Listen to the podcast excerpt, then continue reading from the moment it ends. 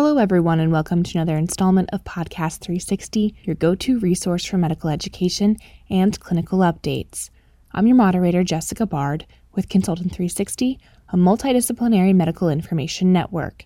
Dr. Nirmish Shah is here to speak with us today about his team's research presented at ASH 2023 titled Preclinical and Clinical Use of AB1 a DNMT1 protein depleter to upregulate fetal hemoglobin in Townes sickle cell disease mice and patients with sickle cell disease. Dr. Shah is the director of the Sickle Cell Transition Program and the director of clinical research in benign hematology at Duke University School of Medicine in Durham, North Carolina. Thank you for joining us today, Dr. Shah. Please provide us with an overview of this research. Yeah, so this is a, a lot of exciting work that's uh, recently been, been undertaken by both myself and Dr. Betty Pace, who leads a lab in Augusta University. So the overall uh, goal here is this understanding that within sickle cell disease, uh, the, the issue really comes down at its root cause to, to the sickling itself. That the sickle cells go through the sickling process. That causes all these downstream issues. It causes hemolysis and destruction. It causes vaso-occlusion and, and adhesion issues. So if we could get to the root cause, which is the sickling, then and, and try to stop that sickling, then, then we would we would hopefully have a, a lot of uh, potential benefit from that. And we actually have historical evidence that that actually can occur by by using and leveraging fetal hemoglobin. So fetal hemoglobin is baby blood. And, and if we could upregulate fetal hemoglobin through a medication, in, in, this study, AB1, that, then we could uh, potentially have a therapeutic option. So that the overview really is is to see if AB1 and, and AB1 is a DNMT, a DNA methyltransferase 1 uh, protein depleter, which then upregulates and, and increases fetal hemoglobin. And we tried this in a study within Townes uh, mouse uh, mice, which which uh, is a good uh, example and um, uh, a, a, basis for the, the, the sickle cell drugs that we try. And then we also tried this in in as a proof of concept in sickle cell patients. And what were the results of this study? So I'll, I'll kind of separate the results since we we did um, uh, focus on both the Townes mouse model and then patients. And so I'll start with the, the Townes mouse model.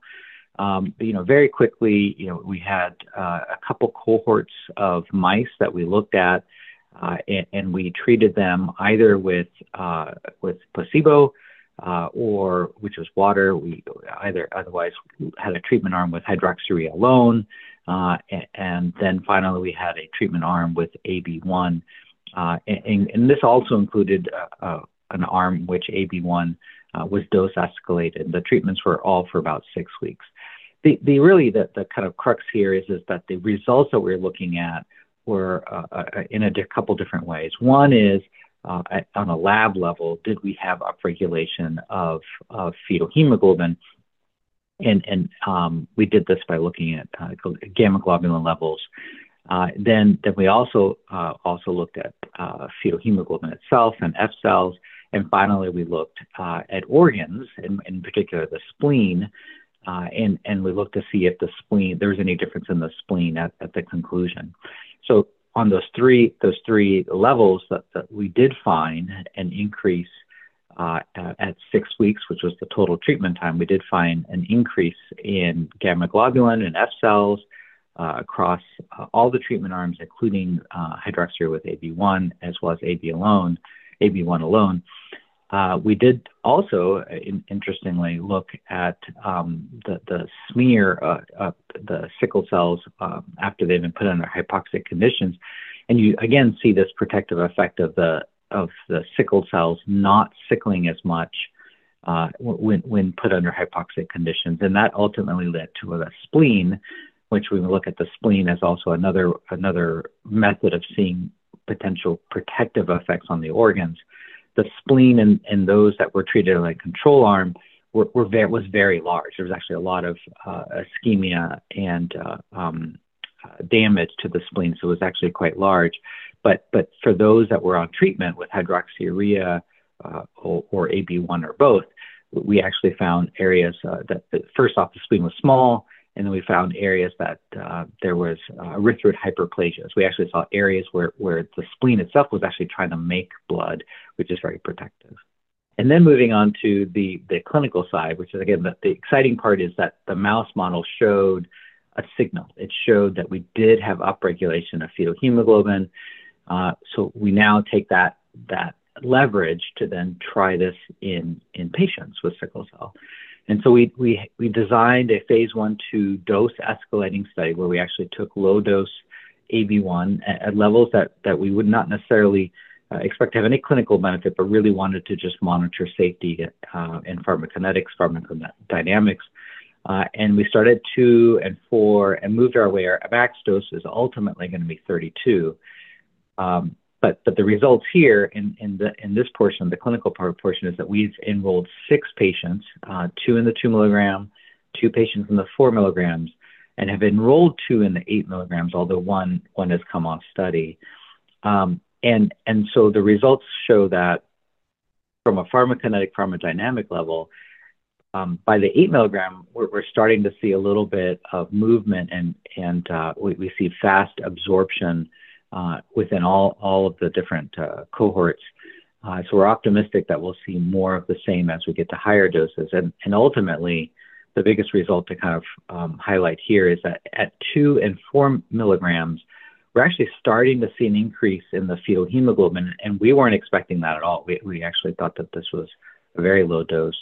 Uh, so we're, we're, do not have the, the F cell uh, or fetal hemoglobin values for eight milligrams yet because one patient came off for, for a uh, infection, a colitis that was deemed not not due to the drug. Was actually patient was actually off the drug for seven days before that developed.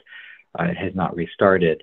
So we're still enrolling in the eight milligram cohort. Uh, so we're, we're just really excited to see where, where this goes from here. And why would you say this topic is important to study? As I kind of started here, the, the reason this is important to study is that fetal hemoglobin is has been shown in many different ways to be very protective for sickle cell.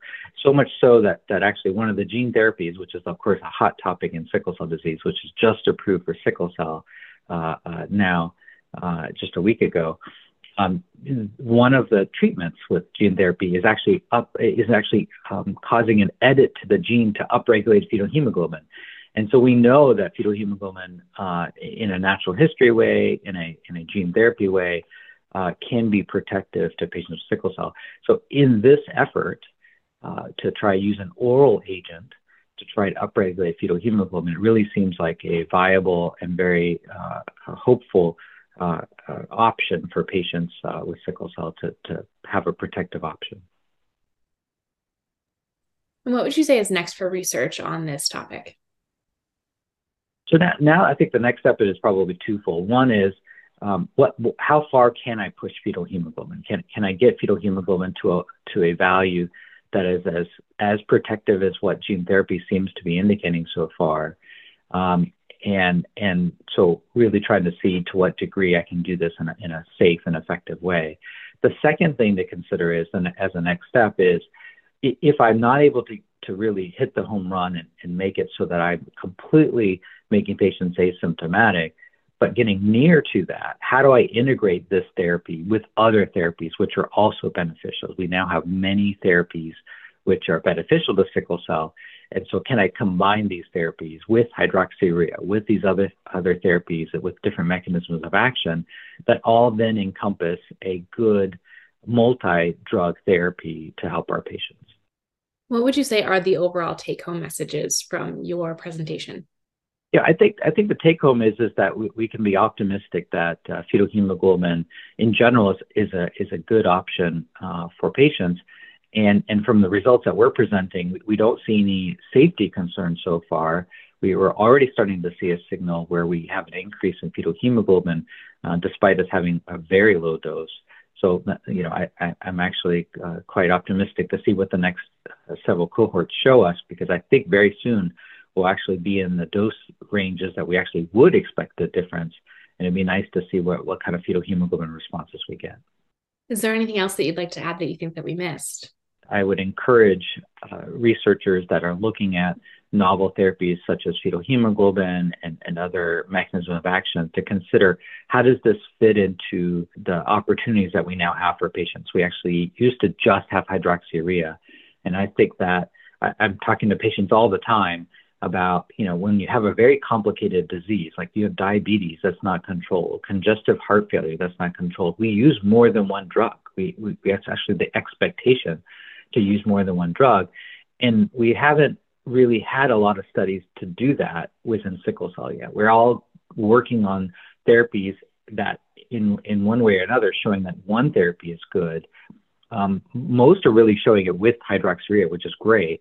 But now we have all these other mechanisms of action. It would be great to think ahead and see how we can do these studies to show that that all of these drugs can be complementary. Dr. Shah, thank you so much for joining us on the podcast today. Of course, absolutely. Thanks again for having me.